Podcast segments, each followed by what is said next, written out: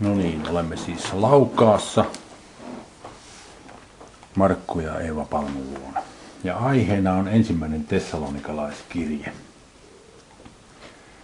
Ja menkää muistiinpanoihin ensimmäiselle alkaamalla sivulle kaksi, siitä alkaa johdanto. Nyt kun näitä asioita käsitellään, niin minä kerron, mitä minä ymmärrän, mitä mä oon oppinut näistä asioista. Mutta minä en ole se, joka teidän ymmärryksenne avaa. Vaan kun te käännätte itse Jumalan puoleen ja Herramme Jeesuksen Kristuksen puoleen, niin sieltä tulee ymmärrys kaikkiin näihin asioihin. Herramme Jeesus Kristus avaa teidän ymmärryksenne ymmärtämään nämä asiat. Totta kai minä olen vastuussa siitä, mitä minä sanon. Ja sen takia minä parhaani mukaan näitä asioita työstäessä koitan tutkia, että pääsin semmoisen tilanteeseen, että voin sanoa asioita, jotka ihan oikeasti on niin. Mutta sanoin mä oikein, on väärin, niin Jumala kuitenkin tietää oman sanansa. Ja niille, jotka haluavat ymmärtää sen, hän avaa sen. Ja tuossa mun johdanto-osassa sanotaan, mulla on siinä lainaus Aapeli Saarisalon raamatun sanakirjasta. Hän kirjoitti siellä näin tessalonikalaiskirjeestä. Paavali kirjoitti tessalonalaiskirjat Korintossa 51 jälkeen Kristuksen. Ensimmäinen kirje tessalonilaisille on hänen varhaisin kirjeensä. Siis ensimmäinen kaikista seurakuntakirjeistä, joka on ikinä kirjoitettu. Ensimmäisen tessalonalaiskirjan toinen luku sisältää viittauksia hänen Tessaloninkassa oleskeluunsa – Samalla siinä kerrotaan, että hän on lähettänyt Timoteoksen takaisin rohkaisemaan Tessalonikan kristittyjä vainoissa. Se kerrotaan kolmen luvun jakeessa 1, 2 ja 3. Ja että tämä oli äskettäin palannut tuoden hyviä tietoja heidän lojuudestaan ja rohkeudestaan. Apostolien tekojen 18. luvun jää 5 ilmaisee, että Siilas ja Timoteos liittyivät Paavalin seuraan Korintossa, josta kirje siis kirjoitettiin. Ainoa oppikysymys tässä kirjeessä on Jeesuksen toinen tulemus. Toinen kirje tässä seurasi luultavasti edellistä hyvin pian, joten sekin lienee vuodelta 51 jälkeen Kristuksen ja Korintossa kirjoitettu. Ja sitten minulla on tiivistelmä kustakin luvusta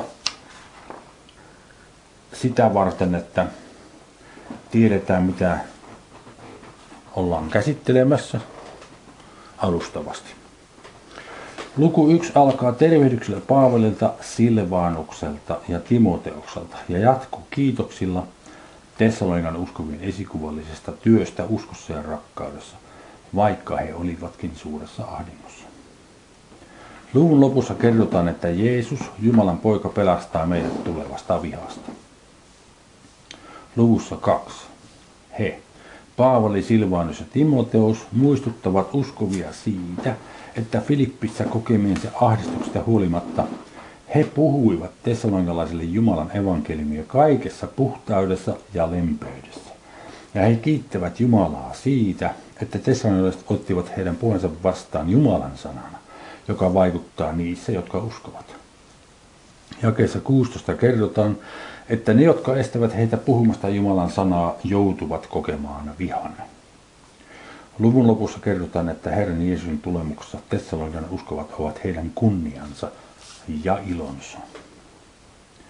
Luvussa kolme Paavali kertoo lähettäneensä Timoteoksen rohkaisemaan heitä, kun ei voinut kestää kauemmin tietään Tessalonikan uskovien olevan ahdistuksissa ja iloitsevansa Timoteoksen tuotua hyviä uutisia heidän lujasta uskostaan. Hän kertoo rukoilevansa öin ja päivin nähdäkseen heidät vielä. Luvun lopussa kerrotaan, että Herramme Jeesuksen tulemuksessa Herra vahvistaa heidän sydämensä nuhteettomiksi pyhyydessä. Luvussa neljä Paavali kehottaa ensin uskovia vaeltamaan saamiensa käskyjen mukaan pyhyydessä ja kunniassa. Ja kertoo sitten, miten Kristuksessa kuolleet herätetään kuolleista ensin ja sitten heidät vielä elossa olevien kanssa temmataan Herraa vastaan pilvissä, ja niin me saamme aina olla Herran kanssa. Luussa 5 Paavali kertoo, että Jumalan vihan päivä tulee kuin varas yöllä, mutta se ei yllätä uskovia. Sen tähden hän kehottaa heitä valvomaan henkilöisesti. Luku päättyy kehotuksiin iloitsemisesta, rukoilemisesta, kiittämisestä, hengessä vaeltamisesta ja niin edelleen. Sekä uskovien vannottamiseen siitä, että tämä kirja luetaan kaikille velille. Hyvä. Lähdetään ensimmäisen luvun alusta. Ja yksi. Paavali ja Silvanus. Silvanus on sama kuin Siilas. Ja siinä on sitten viittaukset paikkaan, mistä se näkyy. Apostolin tekyn 16. luku ja 19 ja 37. Siis Paavali ja Silvanus taas Siilas ja Timoteos Tessalonikalaisten seurakunnalle isässä Jumalassa ja Herrassa Jeesus Kristuksessa armo teille ja rauha. Me kiitämme Jumalaa aina kaikkien teidän tähtenne mainiten teitä rukouksissamme, sillä lakkaamatta me Jumalamme ja Isämme edessä muistamme teidän työtänne uskossa ja vaivan näköänne rakkaudessa ja kärsivällisyyttänne toivossa Herraamme Jeesukseen Kristukseen. Tietään, veljet, te Jumalan rakastetut teidän valitsemisenne. No niin, jakessa kolme puhutaan työstä, teidän työtänne uskossa. Se on ergon, joka tarkoittaa, se on yleisin sana, joka tarkoittaa työn tekemistä tai työtä. Sitten sana vaivan näköänne on sana kopos, joka tarkoittaa raskasta ja uuttavaa työtä. Se tulee toisella luvun yhdeksän uudestaan esille. Rakkaudessa akabe, se sana, jota Uuden testamentin puolella käytetään nimenomaan asiayhteydessä Jumalan rakkaudesta. Ja kärsivällisyytenne toivossa, sana toivossa on elpis. Toivossa Herraamme Jeesukseen Kristukseen. Siis ahdistuksessa oleville ihmisille kaikkein porasta luettavaa, mitä Paavalin kirjasta löytyy, on toinen korintolaiskirje ja tessalonilaiskirjeet. Seuraavasta syistä. Sekä Korinton seurakunta että Tessalonian seurakunta oli olosuhteessa, missä heitä vainottiin samantyyppisesti kuin uskovia vainottiin Juudeassa. Tai kuinka Paavelia vainottiin periaatteessa joka paikassa, missä hän oli. Sen takia molemmat alueet, toinen korintolaiskirja ja tessalonilaiskirja, kertoo Kristuksen paluusta siinä mielessä, että meidän toivomme kun perustuu nimittäin siihen totuuteen, että meidän Herramme Jeesus Kristus tulee takaisin. Hän on tullut ensimmäisen kerran. Kun hän tuli ensimmäisen kerran, hän eli, toteutti Jumalan tahdon, kuoli, hänet ristiinnaulettiin. Sitten Jumala lähettää hänet ylös kuolleesta. Ja Jumala lähettää hänet tulemaan tänne toisen kerran, jossa yhteydessä koko seurakunta, ne ihmiset, jotka uskovat Jeesuksen Kristukseen, temmataan kerralla Herran tykö. Kuolleet herätetään ja sitten ne, jotka elää täällä maapallon päällä, heidät temmataan yhdessä Herraa vastaan pilvissä. Niin tämän totuuden ymmärtäminen, että tämä absoluuttisella varmuudella tapahtuu. Että Jumala lähettää Kristus hakemaan seurakuntansa täältä pois. Ja että me, me emme joudu kokemaan Jumalan vihan aikoja. Joitakin hankelia asioita tapahtuu ennen kuin se seitsemäs pasuna soi joka on se viimeinen pasuna, jolloin seurakunta temmataan täältä. Me käsittelemme nämä asiat vielä tarkemmin tänään ja huomenna. Mutta yleisesti ottaen on hyvä pitää mielessä, että ahdistusta vastaan Jumala on järjestänyt seuraavat asiat. Lohdutuksen ja kehoitusta ja meidän Herramme Jeesuksen paluun toivo. Ja se toivo, että hän tulee takaisin järjestää kaikki nämä asiat ja sitten meillä on lepo hänen kansansa, niin on meidän uskomme selkäranka. Jos ajatellaan, että usko on ruumis, niin sen ruumiin selkäranka on tämä toivo. Että absoluuttisella varmuudella voimme luottaa siihen. Jumala pistää nämä asiat kuntoon. Hän lähettää poikansa pisteen kaikki nämä asiat kuntoon. Ja silloin me saamme olla hänen kansansa. Siis meidän niin sanottu kilvoittelemisemme, meidän kilpailemisemme, meidän taistelemisemme, meidän hengellistä vastustajaa vastaan siinä mielessä, kun me sitä nyt harrastamme tai harjoitamme, kestää ainoastaan seurakunnan temppaamiseen asti. Sitten Jumala varustaa meidät ihan kokonaan uusilla keinoilla ja uusilla voimilla, koska me saamme samanlaisen ylösnousemusruumiin, joka on Jeesuksella Kristuksella. Siitä lähtien me tulemme aina olemaan siellä, missä hänkin on. Ja tämä meidän kilvottelumme päättyy silloin. Me emme tiedä, milloin se tapahtuu tällä hetkellä, mutta me tiedämme, että se on koko ajan lähempänä ja lähempänä ja lähempänä kuin se aikaisemmin on ollut. Ennen mitä myöhemmin se absoluuttisen varmasti tapahtuu. Jumala lähettää poikansa hakemaan meidät täältä pois. Ja sitten toinen asia, mikä on tärkeää, niin kuin mä sanoin, että se toivo on meidän uskomme selkäranka.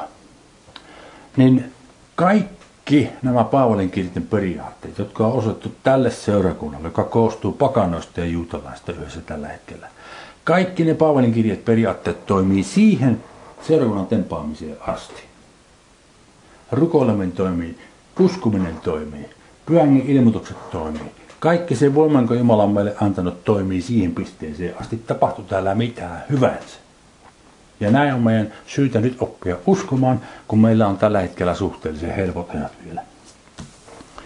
Sitten tultiin jakeeseen neljä, jossa sanotaan tietäen veljet, te Jumalan rakastetut, teidän valitsemisenne. Valitsemisenne on sana ekloge. Se tulee etuliitteestä ek, pois ja verbistä lego, lukea, laskea. Ja nyt nämä kirjaimet ja niiden perässä olevat numerot niin kuin N1379 kautta viiva S 1537 tuon etuliitteen takana. Perässä tarkoittaa sitä, että ennällä merkitty numero on tästä suomenkielisestä novumista. Se on semmoinen Uuden testamentin laitos, missä on välirivi raamatussa kreikankielinen teksti ja suomenkielinen teksti päällekkäin. Ja sitten jok ikinen kreikankielinen sana on numeroitu. Heidän numerointinsa on erilainen kuin se yleismaailmallinen englanninkielinen Strongsin numerointi. Sen takia minä pistin molemmat numerot tähän. Siis tämä Novum tai sitä vastaava Bibeln esimerkiksi Norjassa, niin se on julkaistu norjan kielellä Norjassa, ruotsiksi Ruotsissa ja tanskan Tanskassa ja Suomessa suomeksi. Mutta se numerointi on yhteneväinen kaikissa näissä pohjoismaissa laitoksissa. Sen takia mä, mä pistän tämän numeron tonne, että näistä kirjoista sitten helpommin saa sen sana esille, jos haluaa mennä tutkimaan, mitä muuta siitä siellä sanotaan. Ja vastaavasti ton sanan Lego perässä on noin numerot N2673, on se 2673 on Novumin numero ja 3004 on Strongsin numero. Siis Lego tarkoittaa lukea laskea. Heidät on siis pois luettu tai pois laskettu jostakin suuremmasta joukosta. Heidät on valittu kaikkien muiden ihmisten joukosta. He kuulivat kutsun ja he vastasivat siihen. Silloin heidät valittiin. Siis Jumala ei ole ennalta suunnitellut, että minä otan ton ja ton mä jätän. Siinä mielessä, kun ajatellaan monesti.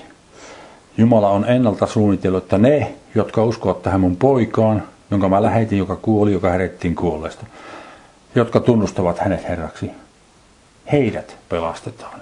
Heistä tulee sellaisia mun poikani kaltaisia kuin minä haluan, että he olisivat. Ja viisi että meidän evankeliumi tuli teidän tykönne ei ainoastaan sanana, se on logos, sanana tai puheessa, vaan myös voimana, dynamis. Meidän sanamme dynamiitti tulee tuosta sanasta dynamis. Ja pyhässä hengessä ja suurella varmuudella, niin kuin tiedätte millaisia me olimme teidän keskuudessanne, teidän tähtenne. Ja teistä tuli meidän seuraajiamme, se on sana mimetes, miimikko, jäljittelijä, matkija. He ottivat mallia siitä, mitä Paavali teki. Ja Herran, teistä tuli meidän seuraajiamme ja Herran, kun suuressa ahdingossa otitte sanan vastaan ilolla pyhässä hengessä tai pyhän ilolla. Sana ahdingossa on tärkeä sana näissä kirjeissä, varsinkin toissa konettilaskirjassa ja se on krenkkiläisenä slipsis, joka tarkoittaa suurta painetta mieltä kohtaan. Siis sielun paine tai painemieltä kohtaan, joka johtuu erilaisista tilanteista. Paavalin tilanteessa varsinkin sen takia, kun häntä seurasivat juutalaiset veljet, jotka arvostelivat häntä siitä vapaudesta, mikä hänellä oli saarnatessaan pakanolle ja niin edelleen, kun ne ei hyväksyneet monia niistä asioista, mitä Paavali saarnasi. Semmoinen tuottaa ahdinkoa. Mikä tahansa muu asia, joka tuottaa meille niin kuin henkistä pahaa oloa, niin se on tässä kategoriassa ahdinko. Siis, kun suuressa ahdingossa tai suuressa sielun paineessa otitte sanan vastaan ilolla pyhässä hengessä tai pyhän ilolla, niin että te olette tulleet esikuviksi kaikille uskoville Makedoniassa ja Akaiassa. Sana esikuviksi on typos, lyönti, leima, jälki, kuva, esikuva, malli tai muoto Novumin mukaan. Englanninkielinen sana typewriter tulee tästä typos. Tyyppi, tyyppikirjoittaja. Typewriter tulee tosta sanasta typos. Ja kahdeksan. Sillä teidän tyköänne on Herran sana kaikunut tai kajahtanut. Ei ainoastaan Makedoniaan ja Akaiaan, vaan kaikkialle on teidän uskonne Jumalaan levinnyt niin, ettei meidän tarvitse siitä mitään puhua. Sillä itse he kertovat meistä, millainen meidän tulomme teidän tykönne oli. Ja kuinka te epäjumalista käännytte Jumalan tykö palvelemaan elävää ja totista, joka tarkoittaa todellista Jumalaa. Ja odottamaan taivaasta hänen poikaansa, jonka hän on herättänyt kuolleista, Jeesusta, joka pelastaa meidät tulevasta vihasta. Ja tämä viha josta nyt on kysymys, se on nimenomaan Jumalan viha. Sana vihasta on orge, ja katsotaan muutama paikka. Matteuksen kolmas luku, jakeessa seitsemän. Matteuksen kolmas luku, jakeessa seitsemän. Mutta nähdessään, tässä on kysymys Johannes Kastajasta, mutta nähdessään paljon fariseuksia ja saddukeeksia tulevan kasteelle, hän sanoi heille, te kyykärmetten sikiöt, kuka on neuvonut teitä pakenemaan tulevaista vihaa? Tästä samasta sanasta on kysymys sana orgee, on se sana. Sitten tuo Luukkaan paikka kolmas luku ja seitsemän ihan identtinen tämän paikan kanssa. Sitä ei kannata katsoa mun mielestä nyt. Mennään ilmestyskirja 19 lukuun. 19 luku ilmestyskirjassa asiayhteydessä lähdetään jakesta 11. Ja minä näin taivaan auenneena. Ja katso valkoinen hevonen ja sen selässä istuvan nimi on uskollinen ja totinen. Ja hän tuomitsee ja sotii vanhuskaudessa. Ja hänen silmänsä olivat niin kuin tuleliikit ja hänen päässään oli monta kruunua ja hän oli kirjoitettuna nimi, jota ei tiedä kukaan muu kuin hän itse. Ja hän oli yllään veren kastettu vaippa ja nimi, jolla häntä kutsutaan on Jumalan sana.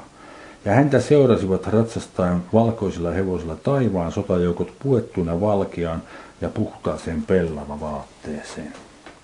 Ja hänen suustaan lähtee terävä miekka, että hän sillä löysi kansoja, ja hän on kaitseva heitä rautaisella valtikalla, ja hän polkee kaikki valtian Jumalan vihan kiivauden viinikuurnaan. Jumalan vihan, tämä on se sama sana orgee, viinikuurnaan. Tämä on semmoinen vaihe, raamatun historiassa, joka on tietysti kirkkaasti tulevaisuutta vielä. Se alkaa aika äkkiä sen jälkeen, kun seurakunta on temmattu. Ja me emme joudu sen vihan alle samalla tavalla kuin kaikki muut, jotka tänne maapallon päälle jää. Mutta me palataan tähän luvussa neljä uudestaan tähän aiheeseen. Jatketaan luvusta kaksi ja yksi. Tiedättehän itsekin, vilit, ettei tulomme teidän tykönne ollut turhaa, vaan vaikka me ennen niin kuin tiedätte olimme kärsineet Filippissä ja meitä siellä oli pahoin pidelty, oli meille kuitenkin Jumalassamme rohkeutta puhua teille Jumalan evankeliumia suuressa kilvoituksessa. Sana kilvoitus on kreikinkinen sana agoon, joka tarkoittaa taistelua, kilpailua ja se, sitä pidetään hyvin silleen niin kuin yleisenä kristillisenä sana, joka ilmaisee sitä tilannetta, missä kristityt ovat. Koska heillä on taistelu hengellistä vastustajaa vastaan koko ajan. Se vastustaja härinää meitä kaiken aikaa niin kauan kuin me täällä ollaan. Siitä on kysymys. Luetaanpa toi apostolin tekojen 16 luku noin jakeet sieltä, niin saahan kuva, mitä, mitä hän tarkoitti tuossa. 16 luku. Itse asiassa lähdetään jakeesta 11. Kun nyt olimme purjehtineet Roovasta, kuulimme suoraan Samotarakeen ja seuraavana päivänä Neapoliin. Ja sieltä Filippiin, joka on ensimmäinen kaupunki, siinä osassa Makedoniaa, siirtokunta. Siinä kaupungissa me viivyimme muutamia päiviä. Muuten tiedättekö te, missä tuo Filippi on? Siis katsotaan äkkiä tuolta raamatun takana pitäisi olla karttoja. Ja tota, sieltä löytyy semmoinen kartta, missä on, on niinku Rooman valtakunta ja tuon Välimeren itäinen puoli Italiasta itäänpäin. Niin tota, kun tulette siellä, lähdetään vaikka Roomasta menemään itäänpäin, niin aika pian tulee seuraava manner, Kreikan manner, siellä lukee Makedonia.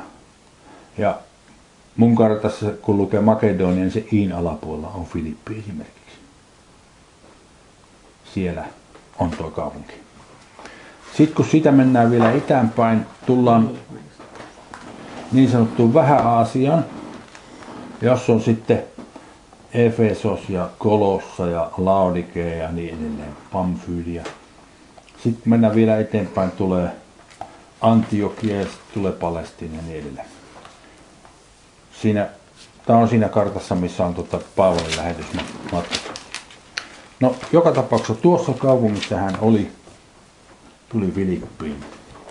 Ja 13 Mielenkiintoista on siis, että he viipyivät siinä kaupungissa muutamia päiviä. Mun ymmärtääkseni hän ei ikinä tullut uudestaan Filippiin. Lähetti kirjeen niille kyllä. Muutamassa päivässä sai semmoisen seurakunnan pystyyn, joka mainitaan raamatussa on kaikille meille niin kuin esimerkkinä uskomisesta. Ja, ja heille oli kirjoitettu jopa vielä se filippiläiskirjekin. Ja 13. Ja sapatin päivänä me menimme kaupungin portin ulkopuolelle joen rannalle, jossa arvelimme olevan rukouspaikan. Ja istuimme sinne ja puhuimme kokoontuneille naisille. Ja eräs Lyydia-niminen purppuran myyjä Tyatiran kaupungista, Jumalaa pelkääväinen nainen, oli kuulemassa ja Herra avasi hänen sydämensä ottamaan vaarin siitä, mitä Paavali puhui. Siis Jumalaa pelkääväinen nainen, tässä ei sanota, että hän olisi kristitty, ei sanota edes, että olisi juutalainen. Sanotaan vaan, että he menivät sinne semmoisen paikkaan, missä arvelevat olevan rukouspaikan.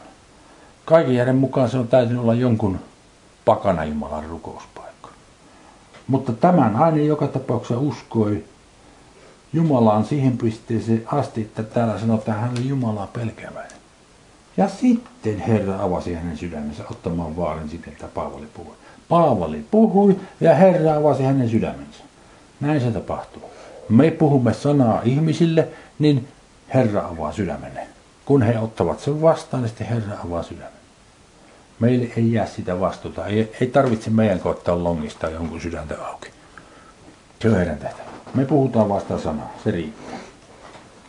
Ja 15. Ja kun hänet ja hänen perikuntansa oli kastettu, pyysi hän meitä sanoen, jos te pidätte minua Herraan uskovaisena, niin tulkaa minun kotiin ja majalkaa siellä. Ja hän vaati meitä. Ja tapahtui meidän mennessämme rukouspaikkaan, että meitä vastaan tuli eräs palvelijatar, jossa oli tietäjä henki, ja joka tuotti paljon tuloja isännilleen ennustamisellaan.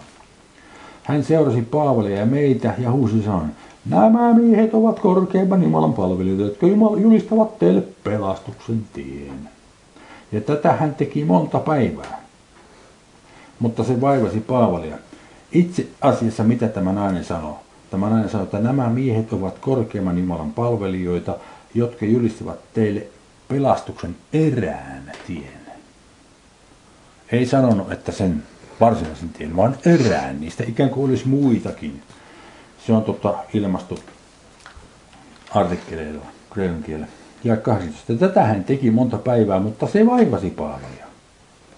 Ja hän kääntyi ja sanoi hengelle, Jeesuksen Kristuksen nimessä minä käsken sinun lähteä hänestä. Ja se lähti sillä hetkellä. Mutta kun hänen isäntänsä näkivät, että tulojen toivo oli heiltä kadonnut, ottivat he Paavali ja Siilaan kiinni ja vetivät heidät torille hallitusmiesten eteen. Ja vietyänsä heidät päällikköjen eteen he sanoivat, nämä miehet häiritsevät meidän kaupungimme rauhaa. He ovat juutalaisia ja opettavat tapoja, joita meidän ei ole lupa omaksua eikä noudattaa, koska me olemme roomalaisia. Ja kansakin nousi heitä vastaan ja päälliköt rivittivät heiltä vaatteet ja käskivät lyödä heitä raipoilla. Raipoilla on kepeillä. Ja kun olivat heitä paljon pieksättäneet, heittivät he heidät vankeuteen ja käskivät vanganvartijan tarkasti vartioida heitä. Sellaisen käskyn saattuaan tämä heitti heidät sisimpään vankihuoneeseen ja pani heidät jalkapuuhun. Mutta keskiöaikaan Paavali ja Siilas olivat rukouksissa ja veisivät ylistystä Jumalalle ja vangit kuuntelivat heitä. Silloin tapahtui yhtäkkiä suuri maanjäristys, niin että vankilan perustukset järkkyivät ja samassa kaikki ovet aukenivat ja kaikkiin kahleet irtaantuivat. Kun vanginvartija heräsi ja näki vankilan ovi olevan auki, veti hän miekkansa ja aikoi surmata itsensä luulle vankien karanneen. Mutta Paavali huusi suurella äänellä sanan, älä tee itsellesi mitään pahaa, sillä me kaikki olemme täällä. Niin hän pyysi valoa, juoksi sisälle ja lankesi vavisten Paavali ja Siilaa eteen. Ja hän vei heidät ulos ja sanoi, herrat, mitä minun pitää tekemään, että minä pelastuisin? Niin he sanoivat, usko Herraan Jeesukseen, niin sinä pelastut, niin myös sinun perhekuntasi. Ja he puhuivat Jumalan sanaa hänelle ynnä kaikille, jotka hänen kodissansa olivat. Hän otti heidät mukaansa samalla yön hetkellä ja pesi heidän haavansa, ja hänet ja kaikki hänen omansa kastettiin kohta, joka tarkoittaa heti. Ja hän vei heidät ylös asuntoonsa, laittoi heille aterian ja riemuitsi siitä, että hän ja koko hänen perheensä oli tullut Jumalaan uskovaksi. Päivän tultua päälliköt lähettivät oikeudenpalvelijat sanomaan, päästä irti ne miehet. Niin vanginvartija ilmoitti tämän Paavalle sanoen, päälliköt ovat lähettäneet sanaan, että teidät on päästettävä irti. Lähtekää siis nyt ulos ja menkää raossa. Mutta Paavali sanoi heille, he ovat julkisesti, vieläpä ilman tuomiota ruoskineet meitä, jotka olemme Rooman kansalaisia, ja ovat heittäneet meidät vankeuteen. Ja nytkö he salaa ajaisivat meidät tiemme? Ei niin, vaan tulkoot itse ja viekööt meidät pois.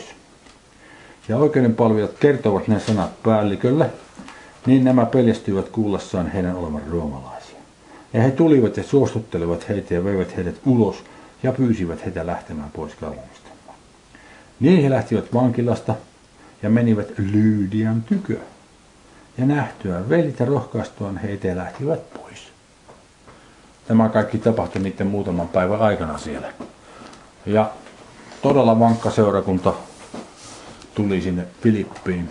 Siis tästä oli puhetta toisella luvun kesä kaksi, siellä sanottiin, vaan vaikka me ennen, niin kuin tiedätte, olemme kärsineet Filippissä, ja meitä siellä oli pahoinpidelty, oli meillä kuitenkin Jumalassamme rohkeutta puhua teille Jumalan evankeliumia suuressa kilvoituksessa, suuressa kilpailussa, taistelussa. Sillä meidän kehoituspuheemme ei lähde eksymyksestä. Kehoituspuhe on sana paraklesis. Se on, se on tota substantiivi, joka tulee verbistä parakaleo. Para on vieressä tai vierellä ja kaleo on kutsua. Kutsua vierelle. Ja se saa sitten merkityksen kehoituspuhe tai lohdutus. Useimmiten kehoitus tai lohdutus. Sekä tessalaiskirjassa että toisessa korintolaiskirjassa on käytetty hyvin paljon tätä sanaa. Ja parakaleosta verbiä myös. Siis meidän kehoituspuheemme ei lähde eksymyksestä. Eksymys on sana planee. Eksytys tai villitys. Niin kuin sana planeetta tulee siitä, niin kuin ne kiertää silleen niin kuin määrättömästi. Se tulee tästä sanasta planee. Mutta se tarkoittaa siis eksytystä, tarkoituksellista eksytystä. Johtaa ihmisten, ihmisen harhaan johtamista. Sitä se tarkoittaa. Siis hän sanoo, meidän kehotuspuheemme ei lähde eksymyksestä, eikä epäpuhtasta mielestä. Eikä ole kavaluissa puhuttua, vaan niin kuin Jumala on katsonut meidän kelpaavan siihen, että meille uskottiin, tarkoittaa meidän vastuullemme luovutettiin evankeliumi, hyvä sanoma, niin me puhumme. Emme niin kuin tahtoisimme olla mieliksi ihmisille, vaan Jumalalle, joka koettelee meidän sydämemme. Sillä me emme koskaan ole liikkuneet liehakoivin tai imartelevin sanoin, sen te tiedätte, emmekä millään tekosyllä voittoa ahnehtineet. Jumala on todistajamme. Emmekä ole etsineet kunniaa ihmisiltä, emme teiltä, emmekä muilta. Vaikka me Kristuksen apostolina olisimme voineet vaatia arvonantoa, vaan me olimme lempeät teidän keskuudessa niin kuin imettävä äiti, joka vaalii lapsiansa. Niin mekin, teitä helleen, halusimme antaa teille ei ainoastaan Jumalan evankeliumia, vaan oman henkemmekin. Se on sana psyke, joka tarkoittaa sielua. Sillä te olitte meille rakkaiksi tulleet. Muistattehan vielä, että meidän työmme, tässä on se sama sana kopos, raskas ja uuttava työ, ja vaivamme on moktos, ponnistus, raataminen. Yöt ja päivät työtä tehden, ettemme ketään teistä rasittaisi, me julistimme teille Jumalan evankeliumia. Te olette meidän todistajamme ja, ja Jumala, kuinka pyhät ja oikeamieliset ja nuhteettomat me olimme teitä kohtaan, jotka uskotte. Samoin kuin te tiedätte, kuinka me niin kuin isä lapsiansa kehoitimme taas, tässä on parakalla jo, itse kutakin tai jokaista teistä, ja rohkaisimme teitä. Ja teroitimme teille, että teidän on vaeltaminen arvollisesti Jumalan edessä, joka kutsuu teitä valtakuntaansa ja kirkkauteensa. Sana teroitimme on kreikkinen sana marttyyrio. Tämä sana merkitsi alun perin todistajana toimista oikeusjutussa tai jossakin muussa sellaisessa kysymyksessä, jonka ratkaisemiseksi tarvittiin luotettavaa todistajan lausuntoa. Sanaa käytettiin myös esimerkiksi jonkin ajatus- tai aatesuuntauksen puolesta puhumisesta. Novumin mukaan tämä on, mitä siellä sanotaan tästä. Eli tämä jälkimmäinen merkitys sanaa käytettiin jonkin ajatusta aatesuuntauksen puolesta puhumista. Siitä lähinnä on kysymys tässä. Mutta tuo teroitimme on kyllä ihan hyvä käännös. Jos siihen pistäisi todistimme ja me todistimme teille, että teillä on valtaminen arvollisesti, sekin toimisi kyllä. Mutta tuo teroitimme on kyllä ihan kuvaava sana. Siitä on kysymys. Ja 13. Ja sen tähden me myös lakkaamatta kiitämme Jumalaa siitä, että te, kun saitte meiltä kuulemanne Jumalan sanan, otitte sen vastaan, ette ihmisten sanana, vaan niin kuin se totisesti on Jumalan sanana, joka myös vaikuttaa teissä, jotka uskotte. Sana vaikuttaa energia, kreidenkielinen sana energia, josta tulee meidän lainasanamme energia. energia. Energia tarkoittaa antaa energiaa. Vaikuttaa ihan hyvä käännös, mutta jos mieltää sen vielä näin, että on kysymys siitä, että se Jumalan sana antaa energiaa sen lisäksi, että se vaikuttaa teissä, jotka uskotte. Niin kuin Jumala itse vaikuttaa meissä. Se on Filippiläiskirjeen Katsotaan se paikka. Filippiläiskirja, toinen luku, jakessa 13. Lähetään jakessa 12. Filippiläiskirja, toinen luku, 12. Siis rakkaani, samoin kuin aina olette olleet kuuliaiset, niin ahkeroikaa. Ei ainoastaan niin kuin silloin, kun minä olin teidän tykönänne, vaan paljon enemmän nyt, kun olen poissa pelolla ja vavistuksella. Pelolla ja vavistuksella on idiomi, joka tarkoittaa kunnioituksella ja kuuliaisuudella. Siis nyt kun olen poissa kunnioituksella ja kuuliaisuudella, että pelastuisitte. Tuo, että pelastuisitte on substantiivi soteria, pelastumiseksenne. Ja se on semmoinen sana, joka epäsuorasti tarkoittaa pelastumista. Suorasti se tarkoittaa kokonaiseksi tulemista. Siis kun ihmiset silloin kun Aadam ja Eeva lankasivat, heiltä lähti henki pois. Jäi ainoastaan siellä ruumis jälleen. Sen takia, kun ihmiset tulee uudesti syntyneitä uskovia, he, he saavat Jumalta pyhän Heistä tulee kokonaisia. He saavat sen hengen, joka heiltä puuttuu. Sillä tavalla se tulee merkitsemään pelastumista. Siis tässä ei ole nyt kysymys siitä, että he hyvällä työllä pelastuisivat iankaikkiseen elämään, vaan he hyvällä työllä totellessaan Paavali, vaikka he ei olekaan läsnä, he tulevat kokonaiseksi. He kasvavat semmoisiksi kristityiksi, kuin Jumala halunnut, että he olisivat. Ja 13. Sillä Jumala on se, joka teissä vaikuttaa, se on se sama sana energio, sekä tahtomisen että tekemisen, että hänen hyvä tahtonsa tapahtuisi. Siis kun me teemme Jumalan tahdolla, niin hän antaa voiman. Me ei tarvitse tehdä omin päin yhtään mitään. Me voidaan ihan kaikki, jok, ikinen pikku asia meidän elämässä, me voimme tehdä sen Jumalan kanssa joka päivä. Me ei tarvitse tehdä sitä omin voimin. Me ei tarvitse sillä tavalla kilvoitella. Meidän tarvii vaan kilvoita, että mielessä me päätämme aina kääntyä takaisin Jumalan puoleen. Eikä lähetä noudattamaan sitä saatana oppia tai houkutuksia, mitä se meidän silmillemme heittää. Oltiin jakassa 13. Siis Jumalan sana, joka myös vaikuttaa. Jumalan sana vaikuttaa ja hänen oma henkensä vaikuttaa meissä, että me voimme tehdä Jumalan tahdon. Ja se on helppoa, koska ei tarvitse tehdä omin voimin mitään. Ei sormea tarvi omin voimin nostaa.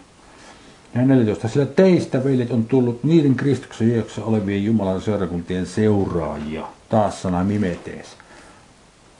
Jäljittelijä, matkia, miimikko, jotka ovat Juudeassa, sillä tekin olette kärsineet omilta kansalaisiltanne samaa kuin he juutalaisilta, jotka tappoivat Herran Jeesuksenkin ja profeetat ja ovat vainonneet meitä, eivätkä ole Jumalalle otollisia, vaan ovat kaikkien ihmisten vihollisia. Ja 16. Kun estävät meitä puhumasta pakanoille heidän pelastumiseksensa. Näin he yhäti täyttävät syntiensä mittaa. Viha onkin jo saavuttanut heidät viimeiseen määräänsä asti. Tämä lause, viha onkin jo saavuttanut heidät viimeiseen määränsä asti. On mielenkiintoinen sana, viha on orge, sama sana, joka oli ensimmäisen luokassa kymmenen. Tässä kreikan kielellä sanat onkin jo saavuttanut on toi sana efthasen, joka tulee verbistä ftano. Se on siis muodossa efthasen, verbistä ftano. Se on ensimmäisessä auristimuodossa. Se tarkoittaa jo päättynyttä tekemistä menneisyydessä. Siis imperfekti kreikan tarkoittaa menneisyydessä alkanutta toimintaa, joka jatkuu nykyisyyteen asti. Se on vähän erilainen kuin meidän. Mutta auristi tarkoittaa jo päättynyttä tekemistä menneisyydessä. Ja tässä, kuten asiayhteyden mukaan voitte ymmärtääkin, se on kielikuva, joka korostaa sitä, että Jumalan vihan tullessa he joutuvat kokemaan sen kaikessa lopullisessa kauheudessaan. Ja sanat viimeiseen määräänsä asti on telos ja sitten preposition iis kanssa loppuun asti, teelos. Se on lopullinen loppu, teelos on lopullinen loppu. Sitä käytetään lopujen tapahtumista, kun kaikki loppuu. Siitä on kysymys. Niin sen takia tämän lauseen voisi kääntää esimerkiksi näin. Vihaa tuleekin saavuttamaan heidät lopulliseen loppuun mennessä. Se on mikä heille tapahtuu. Koska he estävät puhumasta pakanoille heidän pelastumiseksensa. Ja 17. Mutta kun meidät nyt velit on hetkeksi aikaa erotettu teistä ulkonaisesti, sanatarkasti kasvoilta, ei sydämeltä, niin on, on meille tullut yhä suurempi halu päästä näkemään teidän kasvojanne. Sen tähden olemme tahtoneet tulla teidän tykönne. Minä Paavali puolestani en vain kerran, vaan kahdestikin, mutta saatana on meidät estänyt. On estänyt, on se, minä kirjoitin sen tuohon, niin kuin se englanninkielellä kirjoitetaan, ekopto, mutta se lausutaan enkopto. Ja novun mukainen tapa kirjoittaa on sitten toi enkopto. Enkopto tarkoittaa leikata johonkin, estää jonkun eteneminen leikkaamalla tämän tie. Ja tämä oli sen theory englanninkielisen sanan, kreikko-englanti sanakirjan mukaisesti. Ja 19. Sillä kuka on meidän toivomme? Tämä on taas sana elpis. Tai ilomme. Se on kaara. Sana kaaris, armo, tulee samasta vartalosta. Tai meidän kerskauksemme kruunu. Siis kuka on meidän toivomme tai ilomme tai meidän kerskauksemme kruunu. Ettekö myös te, meidän Herramme Jeesus edessä hänen tulemuksessaan. Ettekö, siinä on u, ja se on muodossa uki. Se on kielteinen partikkeli. Kun tämä kielteinen partikkeli esiintyy kysymyslauseessa, joka on retorinen kysymys, niin se johtaa, se vaatii vahvistavaa, myöntävää vastausta. Jos siinä olisi me, partikkeli me, joka on myös kielteinen partikkeli, niin se vaatisi vastaukseksi retoriseen kysymykseen kieltävää vastausta. No niin, kun siinä on se u, uki, ettekö myös te, meidän Herramme Jeesus edessä hänen tulemuksessaan. Retorin kysymyksen vastaus, kyllä te olette. Sillä te olette meidän kunniamme, doksa, kirkkaus. Te olette meidän kirkkautemme ja meidän ilomme taas, kara. Siis tässä on nyt kysymys Jeesuksen Kristuksen tulemuksesta. Siis hän on saapunut jo yhden kerran. Ja hän on tulossa tänne vielä toisen kerran. Ja tässä nyt puhutaan siitä. Tämä sana tulemuksessaan on krenkiin sana paruusia. Läsnäolo, tulo, tulemus. Ja Noumissa kerrotaan sitä seuraavaa. Paruusia merkitsee sananmukaisesti läsnäoloa. Se voi merkitä myös omaisuutta, varallisuutta, sotilaallista voimaa ja toisaalta vielä saapumista tuloa saapuville. Tärkeän taustan parussa-sanan käytölle Uudessa testamentissa antaa se, että sana oli käytännön termi puhuttaessa ruhtinaiden tai muiden korkea-arvoisten henkilöiden virallisista vierailuista. Kuten edellä jo on mainittu, esiintyy parussa Uudessa testamentissa merkityksestä läsnäolo näin myös maallisissa yhteyksissä. Parousia on kuitenkin tullut tärkeäksi teologiksi termiksi sen vuoksi, että sitä käytetään Uudessa testamentissa Jeesuksen toisesta tulemisesta. Vieläpä niin johdonmukaisesti, että sitä voi pitää lähinnä sitä merkitsemänä erityisterminä. Sitten siinä on luettelo noista paikoista. Se on varsin mielenkiintoinen luettelo, kannattaa teidän joskus katsella noita paikkoja.